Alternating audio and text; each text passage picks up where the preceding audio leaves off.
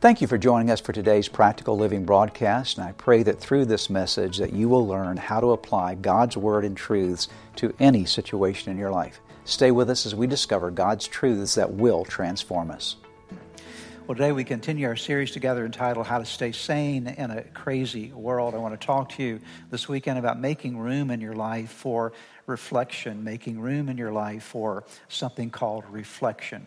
Now, over these last several weeks, I've given you a couple of words that we've been looking at. We've been talking about how do we stay sane in this crazy world. We talked about the importance of reverence, that you'll stay sane by keeping a reverence for God a reverence for His Word, a reverence for the rhythms of life that you and I need to live in sequence with how God designed us. We talked about the importance of release, releasing our, releasing our expectations that life is to always go well, to understand that stress is a part of life, and then also to release the worries and cares that come to us so that we can have that place of peace that God wants us to experience. But I want to talk to you today about this one word, reflection. I want you to say that word with me reflection. This is a very important word. Now, I think you would agree with me that we live in a very crazy world. The world is just upside down. When it comes to globally, we're dealing with wars around the world. We're dealing with all kind of tension and stress, politically and otherwise, economically, and in our own nation, all kind of stresses that we feel around us. I'm sure that you personally are going through things in your own life that can kind of turn your world upside down at times. It feels like a very crazy place, and indeed it is. Even in the realm of morality, our world has been really turned on its head in terms of what's right and what's wrong. In fact, it's quite confusing if you listen to the world around us because they no longer seem to hold any really basic standards of what is right and what is wrong.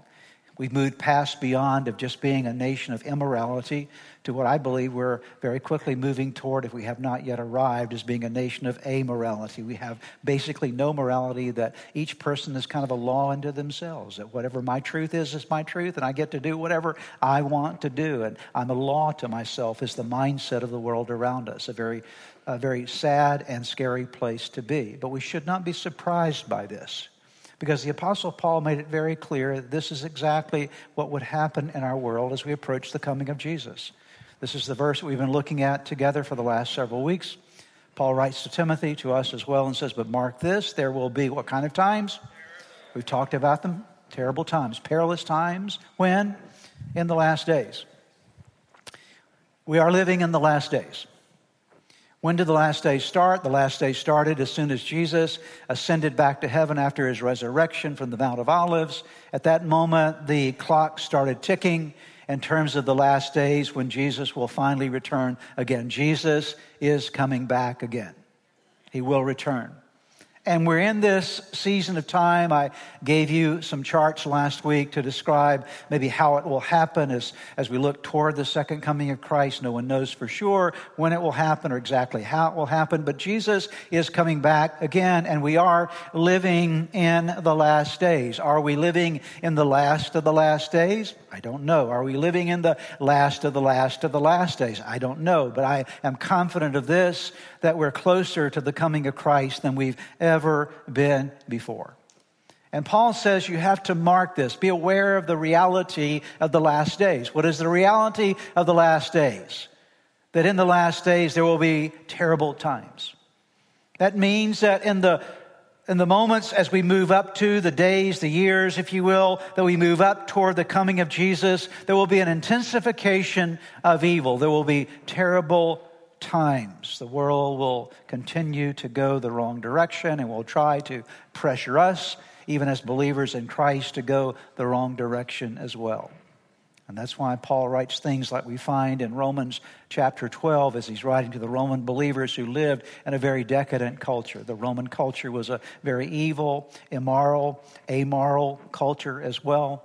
In that age and time, Rome was a very wicked city and believers found themselves in that environment. And he writes to them and to us also and says, Don't copy the behaviors and customs of this world, but let God transform you into a new person by changing the way you think. Then you will learn to know God's will for you, which is good and pleasing and perfect. What I want you to understand is that living in these days, in these times, we're under pressure as believers. You're being pressured to compromise your faith. You're being pressured to accept the world's definitions of what, what would be right and what would be wrong, the crazy definitions that are now exploding all around us.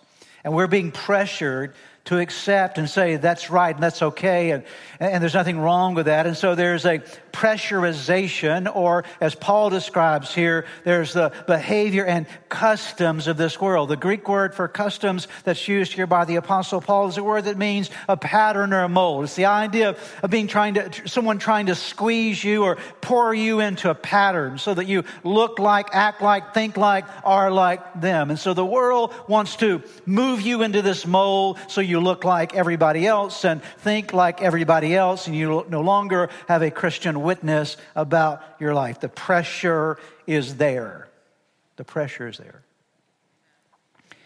And we're all being exposed to it, and many times it has an influence upon our life. And Paul says the thing that affects you most is the way you think. Because that's the, that's, that's the whole essence. Because if the world can get you to think the way the world thinks, then the world can get you to act the way the world acts. Are you hearing me today? If you start thinking like the world, it's just a matter of time before you start acting like the world. And so the Apostle Paul says, Don't let the world pour you, push you, squeeze you into its mold, but let God transform you into a new person by doing what? By changing the way you think. So the primary issue for us as believers is our thinking, because as your thinking goes, so goes you. This is important to grasp. And we can't address our thinking unless we know what we're thinking. Well, that's profound. Okay. We cannot address our thinking unless we know our thinking. And there's only one way to know your thinking, and that's through what I'm talking about today, something called reflection. Because if you don't have reflection in your life, you will not know what you're thinking. And quite, quite oftentimes, you will find ultimately that you've been thinking the way the world thinks and living then as the world lives because you didn't inspect your thinking. You did not reflect upon your thought processes. So, if you and I are going to stay sane in this crazy world, we must learn something about personal reflection. We must take time and make room for personal reflection in our lives. And so, I want to share with you this whole process today because how many of you want to stay sane in a crazy world? Do you? Okay. I know that I do. And if we're going to do this, there's some steps that we must take. We can't just sit back passively. We have to do some things to protect ourselves against the influence of the world around us. And let me give you two things that we must do. Here's the first thing for today. You and I must learn to practice what I'm going to call timeouts in our life. Most of us are familiar with the term timeout. If, you're, if you have little children, especially as a parent, you understand what a timeout is, right? What is a timeout? Well, you've misbehaved. Go stand in the corner. You're in timeout. Go sit in your chair for a few moments. You're in timeout. We use that as parents from time to time as a part of our disciplinary training process. Now, the real purpose of a timeout, the value of a timeout, is not just to go and sit in a chair.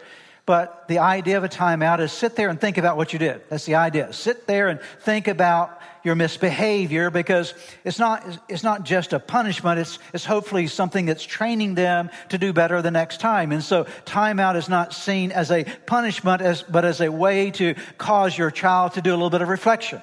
Let me reflect on what I did so that next time I will not do the same thing. See, if there's a timeout without reflection, it's not really a, a true timeout, it's only a break. Okay.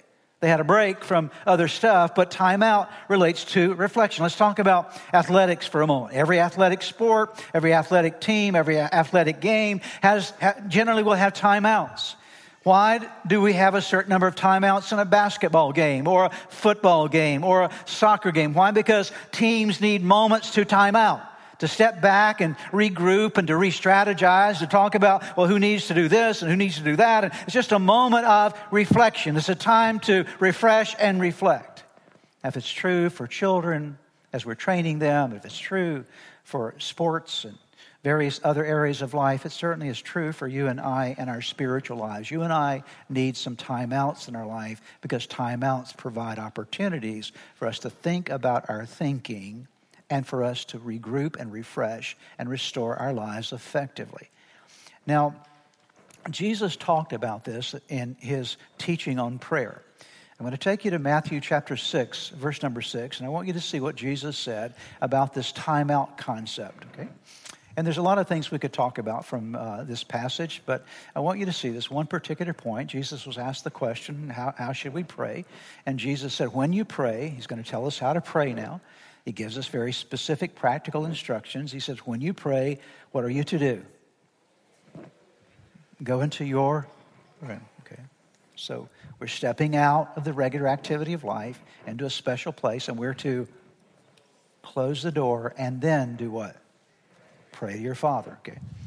The Father's unseen. Then your Father who sees what is done in secret will reward you. Now, as I said, there are lots of things we could talk about here the purpose of prayer, the place of prayer, the process of prayer, all kind of things we could talk about. But what I want you to see here is that Jesus said prayer relates to a timeout in your life.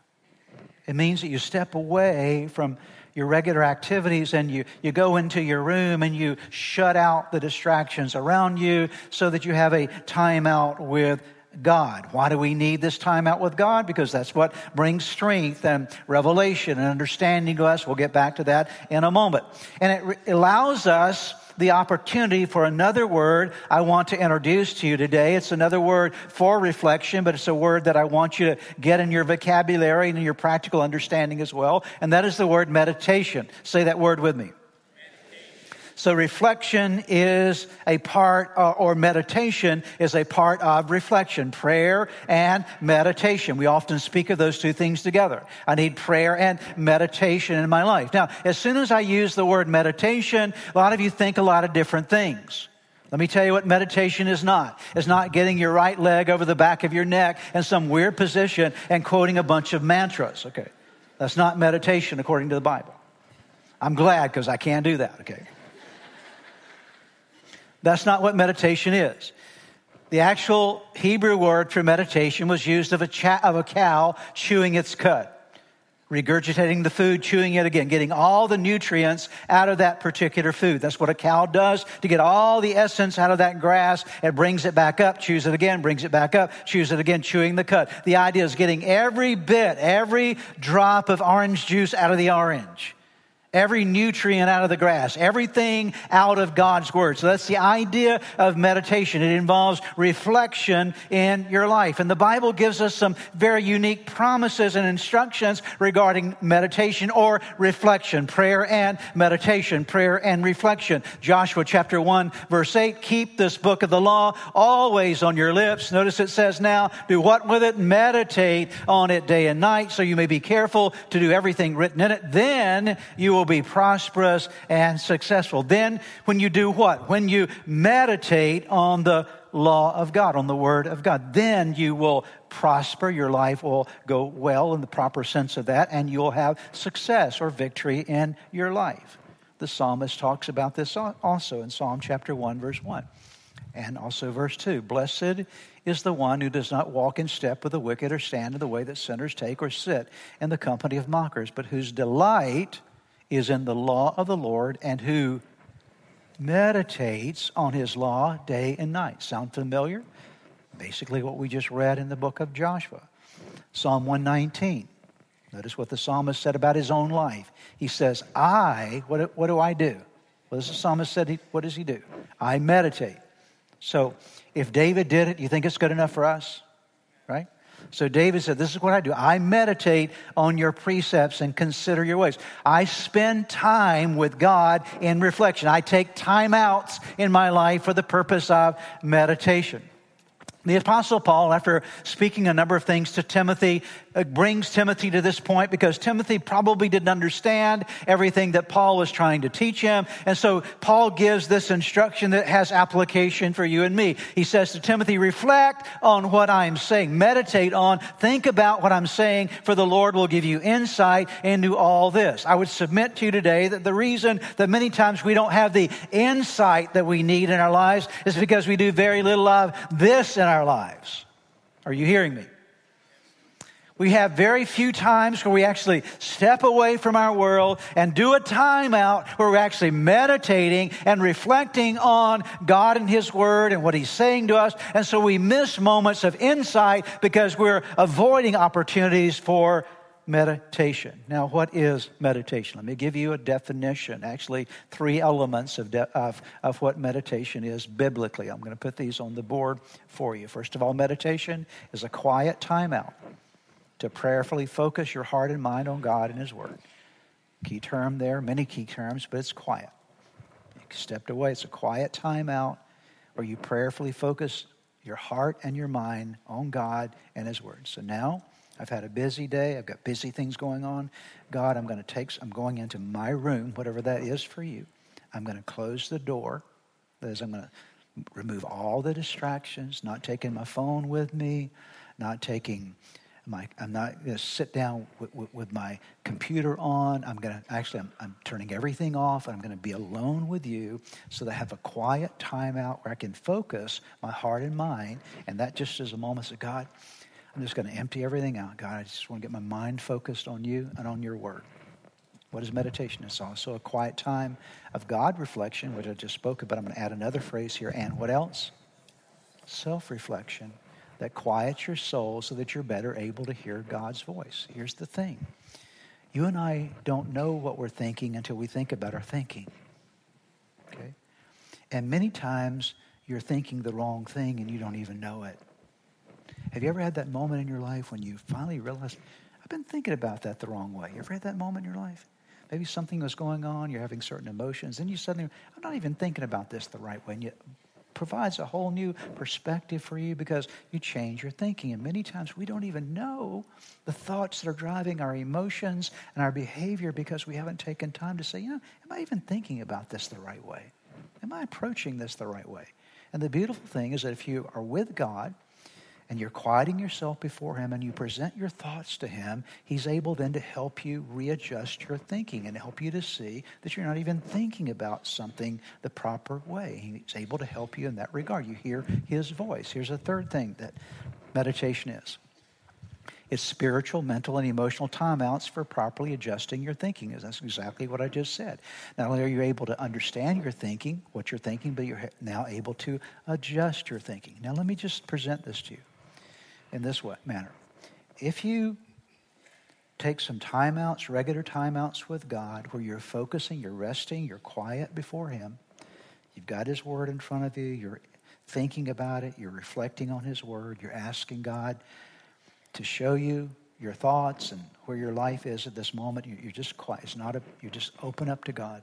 And he begins to reveal something to you about how you're thinking. He begins to reveal freshness of his presence to you in your life.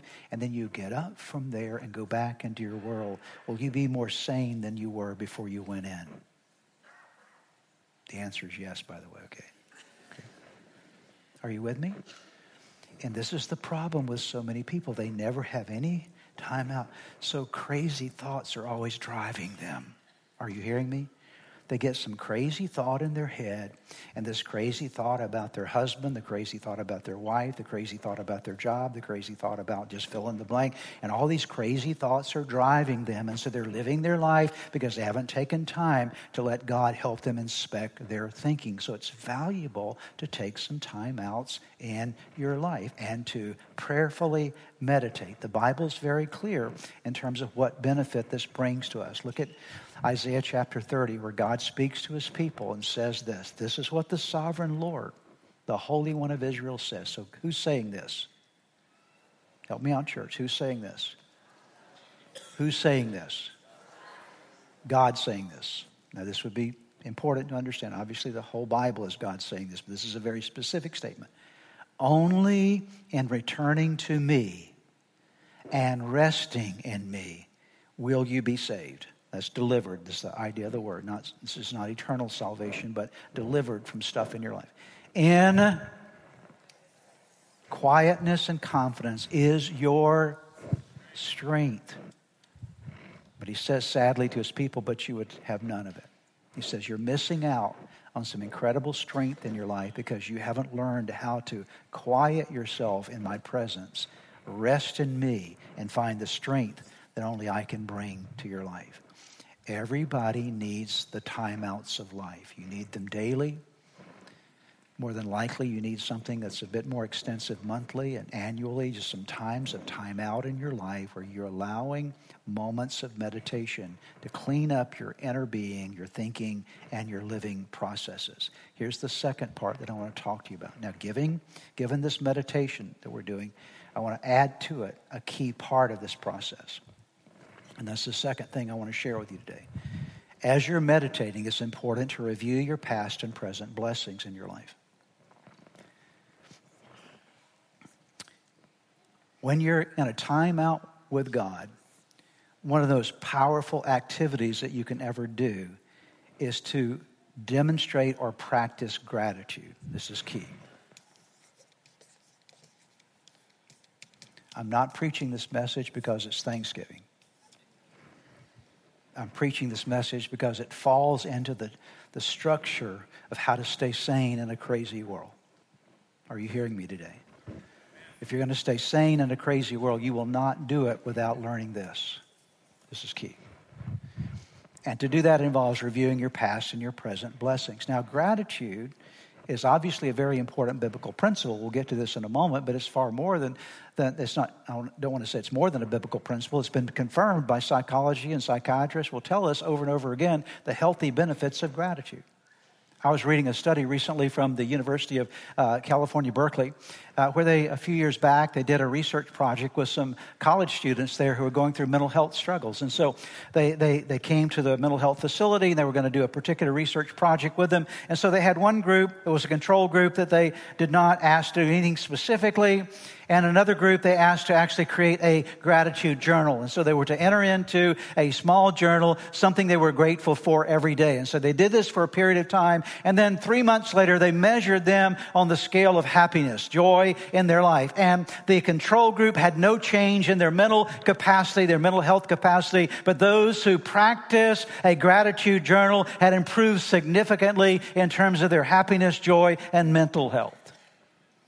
They actually t- took that group of people who had in, been involved with a gratitude journal and they subjected them to an MR test of their brain, brains, and they found the prefrontal cortex of their brain, which is the executive decision making part of your brain, where you're making decisions, that you're executing your life, actually had more activity, was healthier than those who had not practiced gratitude. So that's just from a medical, psycho- psychological, psychiatric perspective. So gratitude helps you in every realm of your life.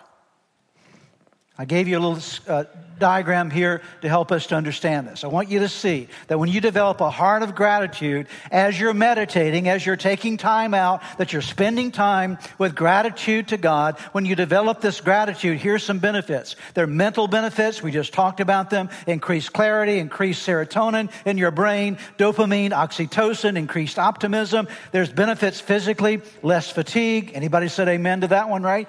It boosts your better sleep, enhances your heart health. It improves your blood pressure. It strengthens your immune system. Professionally, you're increased in terms of likability, improved productivity, incre- increased positivity, positivity, uh, greater connection and cooperation with people. It affects you relationally. Obviously, you're more friendly, de- decreased isolation, improved emotional quotient. It affects your emotional benefits, greater resilience, decreased stress, improved moods, improved self-esteem, reduced anger, increased motivation, increased self-control, incre- improved improved self awareness. All of those are just emotional. And then the greatest of all would be the spiritual benefits in your life. You have an increased awareness of God's presence, increased faith, hope, and love, increased compassion and generosity, greater usefulness, fruitfulness, and fulfillment in service to God and to others. Would you agree with me today that gratitude is important?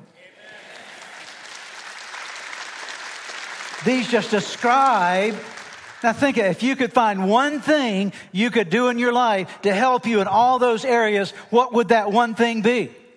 It would be gratitude. That one thing could improve all those areas. It's not going to make your life perfect, but that one thing can make mental, physical, professional, relational, emotional, spiritual, benefit, bring spiritual, all these benefits in your life. So this is one thing you can do.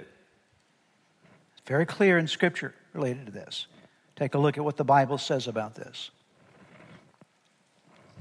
1 Thessalonians 5:18. Be thankful in all circumstances.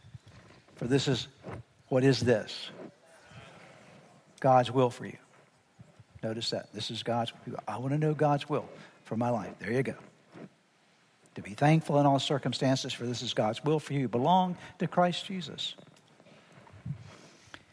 Ephesians 5:20 and give thanks for everything to God the Father in the name of our Lord Jesus Christ. So give him thanks for everything.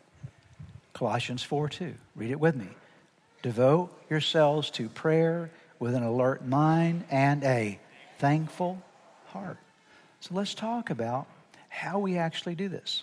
I want you to track with me today because we want to stay sane in a crazy world, right? The world's trying to press us into its mold, especially in terms of affecting our thinking. So we have we need some timeouts to think about what we're thinking and the presence of God and with His Word and with His speaking into our lives and adjusting our thinking. We need those timeouts. And as a part of that timeout, we bring into that timeout an attitude of gratitude, an attitude of thanksgiving to God. Because as we thank Him and these timeout moments as a part of our prayer and meditation, it releases all these benefits into our lives. So, what are we to do? How are we to do this? Let me describe some things that are important to do we think about and we thank God for the valuable spiritual lessons that we're currently learning and have learned recently. That's what you do. God, today I'm here in your presence as I'm thinking about your word. I just want to thank you, thank you for the lessons you're teaching me in my life right now. I thank you that you're my teacher. Thank you that you're teaching me how to love. Thank you you're teaching me how to be more patient. Whatever it is that God is teaching you, because He is your great teacher, and every teacher deserves to be thanked, correct? Every teacher deserves to be thanked because they're putting something into your life that will benefit your life. And so you stop for a moment and say, What has God been teaching me lately? Do you know what God has been teaching you lately? And if you know what God has been teaching you lately, have you told him thank you for what he's been teaching you lately? Have you thanked your teacher lately? God, I thank you for the lessons that you're teaching me. What's the second thing that you do? You think about and thank God for the specific blessings in your life. Every one of us here today, and those of us in the Frederick campus and those that are watching online, please listen to me. Whether you realize it or not, you are blessed. Do you understand that? There are blessings in your life. And you have to stop for a moment and step back and say, What am I thankful for? Not just at a, at a cursory, superficial, oh Lord, thank you for the food and the water and the ice cream. No, I'm not talking about that. I'm talking about getting deeper than that. What are you really thankful for? You say, I don't know if I have anything to be thankful for. If you're a believer in Jesus Christ, you have the greatest thing to be thankful for. The fact that God's Son, God sent His very own Son into our world, and Jesus willingly went to the cross and allowed them to lay him on those wooden beams and nail nails into his hands and into his feet, and his blood to be shed so that we could be forgiven and our names could be written in the book of life, and we could have the assurance of eternal life and the love of our Father forever and ever. That is enough. That is enough to be grateful for today. But you're blessed, but you have to stop and say, let me think for a moment. So that's thinking. It's very interesting because the, the word that we have in the English language for thank originally the original word was think okay? So it's just that one letter. So it, the idea was thinking is necessary for thankfulness. And how true that is. So what are the blessings in your life? Think about your blessings. Express your gratitude. And then think of all the ways that god has shown his faithfulness to you and thank him for it. Not only has god blessed you but god has been faithful to you. Are you hearing me today? You wouldn't be here today with the blessings that you have in your life, had it not been for a father guiding your life and favoring your life and doing things for you that you could have never done for yourself. And to step back and say, it's not really, God, only you could have done this in my life. Many of us, we wouldn't even be alive today had it not been for the faithfulness of God in our lives. And to step back for a moment and say, God, thank you My life could have been gone by now. I came so close to it, but you put your angel around, around me and you protected me. You guided me through these complex circumstances that I found myself, and you opened a door that I could never open for myself. You gave me a, a job, a position, something that I could never made happen myself. You've been faithful to me, God. So, this is the time out. Time out to express your gratitude. Why? Because it produces health inside of you. And then Thank God for the spiritual victories. They might be small, they might be large, but thank God for every victory that He's brought to your life. Has God answered a prayer for you? Did you tell Him thank you? Okay. You might say, Well, I've been praying something and the answer hasn't come yet. Have you thanked Him that He's working on it? Okay. Have you thanked Him that even though when you, you don't see it, you can say, God, I still trust that you're working in my life and I know that you're faithful and good. I, I thank you that I'm waiting on your promises to be fulfilled and I appreciate the victories in my life. Now, see, gratitude isn't something God needs, it's something you need. See, God's God. He doesn't need our gratitude to exist. We need gratitude to be expressed to Him for health to flow into our lives. I want you to listen to this very important statement. Happiness will not make you grateful. Gratefulness will make you happy. Okay? Are you hearing me? If I was just happy, I could be th- I could be grateful. No, no, no, no, no, no. Happiness is not doesn't produce gratefulness. Gratefulness is what produces happiness. Now, let me just submit this idea to you. We're just about done here. If gratitude is one of the most important things you can have in your life, that you're taking time out with God, studying His Word, reflecting on it, getting your thinking right, giving Him thanks and praise, if that's one of the most important things in your life, what do you think the devil will attempt to do in your life? Do everything possible to keep you from being grateful. Right? Are you hearing me? Of course, he's going to do the exact opposite if he knows this is what's going to release blessing in this person's life. So I'm going to do everything possible to make sure that that person isn't grateful. He's working in your life to rob you of gratitude. I'm going to show you several ways that he does this. There's about five or six ways that he works to do this. First of all, by busyness and distraction. That's the easiest thing he can do, just keep you busy. How many pe- busy people do we have in the room today? Okay. Got a few of you. If you're not busy, come see me. I'll help you out, okay? But we're all busy, got busy stuff going on. And so the devil, and uh, I think it was Corrie ten Boom that said, if the devil can't make you bad, he'll make you busy, okay? Because you forget God, you lose perspective, and you don't spend that time out. So that's easy for all of us to understand. So that's the first way the devil will try to rob you of these timeouts and your, your gratefulness. Second of all, through obsession with more, okay?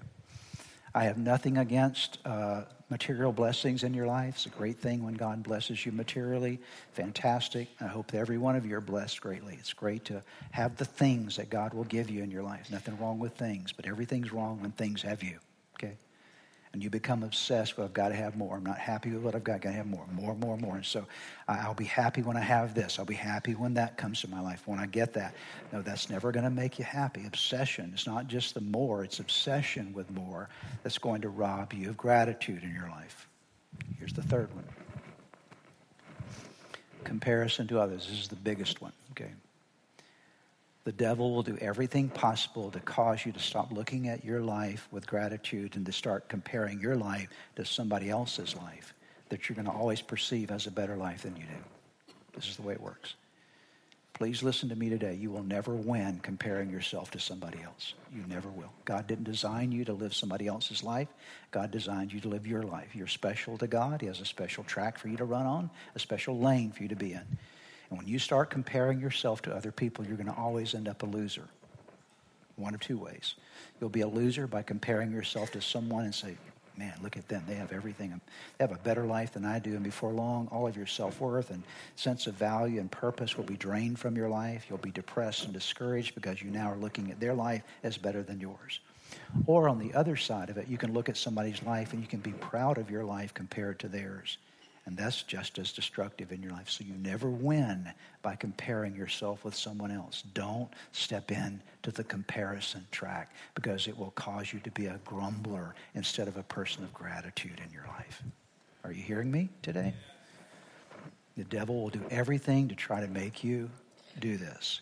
Here's the next thing habitual grumbling and discontentment. Let me talk about this one just for a moment. Some of us have just by reason of either the families we grew up in or just something that's happened in our own personality, we just habitually grumble. I mean, it's just just our nature, and so we just it's the, the grumbling, the negativity. It's just a, part we don't realize it even in our lives. If you wonder if you're a grumbler or not, ask your spouse; they'll tell you. Okay. Or carry just take your phone with you and just turn it on record all day long and listen to yourself talk. Okay. And you'll be surprised at how many negative things that you say and how many negative things that you speak. Just habitually, it becomes a part of your life. And so you have to break the habit. You have to say, no, this is not a good habit for me because I realize that gratitude is the way to all those benefits that we talked about a few moments ago. I don't want, I want to stay sane in a crazy world. I'm making myself crazy with all this grumbling and all this discontentment in my life, okay? A couple more here. We're just about done. Here's a big one. Read it with me. The grass is greener syndrome. Anybody ever found yourself in that one? Okay that will rob your gratitude really quick because you're looking at somebody else's lawn and man, theirs is so green and yours looks so dry. Okay? Man, the grass is green. I, that's what I need. That, I want that. Suffice it to say, a little statement I've said before, probably said it a million times again because it's so true. The grass is never greener on the other side of the fence. The grass is greener where you water it. Amen? So you can turn your own grass green if you start watering it, okay? Another statement is bloom where you're planted, right? So you have to realize it's not true because when you compare yourself with others and you look at others' lives and you say, oh, the grass is always greener than, than on, on their side of the fence, here's the thing that happens to you and me. The reality is their life is no better than your life. It's just different. And if you had their life, you would, you would probably want yours back. Okay because we tend to romanticize other people's lives and victimize our own. Are you hearing me? We romanticize what somebody else has. Well, if I was just like them, this would be awesome. And then, but look at me, I'm this victim of all these circumstances. And we we, we completely turn it around and we miss the essence of the blessings in our own life. Let me give you the last one, and we're just about done here. Read it with me. Living in the next rather than the now. This is important. So many people say, I will be grateful and I will be happy when.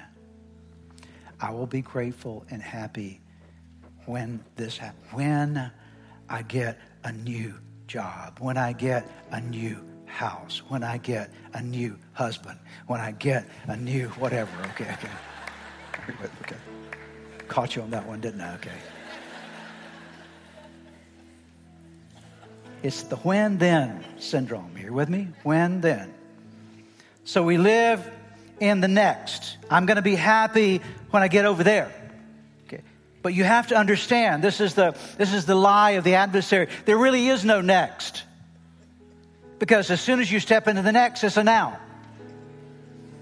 And so what happens is the enemy is always leading you one step ahead to make you discontented in your life because you're saying, well, I've got to have the next thing. And, and, and if I just get there, everything will be great. And, and now, now I'm here, but I really need to get there. And so it's always a, it's always a carrot on a stick that you can never reach. Okay. Because you're not living in the now. You're living in the next. Jesus said, when you pray, pray like this. Give us this day our daily bread. He didn't say, Give us tomorrow our daily bread, but this day our daily bread. Don't fall prey to the living in the next instead of living in the now. What have we talked about today? How do you stay sane in this crazy world? And, dear ones, it is crazy. It is a crazy world. How do we stay sane in a crazy? How do we keep ourselves free from being pressurized into this world? You got to have some timeouts in your life. if you don't take time to pull away and be with God and be alone with Him in a personal, meaningful way where you're studying His Word and letting Him reflecting on what He's doing in your life and adjusting your thinking and producing gratitude in your heart, I promise you, you are going to go, you're going to go crazy with the world around you. But if you will take time alone with God, pull yourself away and be grateful to Him, I promise you, according to God's Word, it will help you stay sane in a world that's very crazy. Would you bow your heads together with me today as we pray? Father, we come before you in the wonderful and precious name of Jesus, asking that something has been said today would settle deeply into our hearts. You've been talking to us about something. There's a word for every person today. And I pray that before we head out of this place, that you'll make real to us that one word, that one thing that is the adjustment to our lives today. Seal it in our heart by your Holy Spirit. Help us to live it out for your glory and for your honor. We thank you for it. I would like to close today by giving you an opportunity to ask Jesus to be the Lord of your life. Would you pray with me right now? Right where you are, just simply bow your head with me, and I'm going to give you a prayer to pray, and you can simply speak this prayer out, whisper this prayer out, and from the sincerity of your heart, call upon God, and I promise you that He will hear and answer you. So let's pray together. Start by simply whispering the name Jesus. Let there come uh, from your heart just the declaration of His name. Say, Jesus, I know that, that I am a sinner, that I have fallen short with you. I'm sorry for all of my sins. Jesus, I believe in you. I believe that you are God's Son. I believe that you are the Savior of the world. I believe that you died on the cross for my sins. And I believe that you rose from the grave, that you are alive today. Now pray these words. Say, Lord Jesus, come into my heart. Come into my life. Forgive me of my sins. Give me a new start in you. I commit my life to you. In Jesus' name, amen. Now, if you prayed that prayer with me, I want to encourage you with a promise from God's Word that says that when we call upon God's name, we call upon the Son of God, there is salvation that comes to our lives. He changes us from the inside out, and you become a new creation. All things pass away, all things become new. And that's exactly what has happened to you today. Your next step really is to make sure that you get into a good Bible believing church. And you begin to study God's Word, get God's Word in you, and to make sure that you get a copy of the Bible if you don't have one and begin to read it. Spend some time every day in prayer. And I would encourage you also to check out the resources on our website that will help you to get going in your relationship with Jesus. You can find them at church-redeemer.org. Get those into your hands. Get started in your new life with Jesus Christ. Thanks again for joining us today. May God bless you, and we look forward to seeing you next time.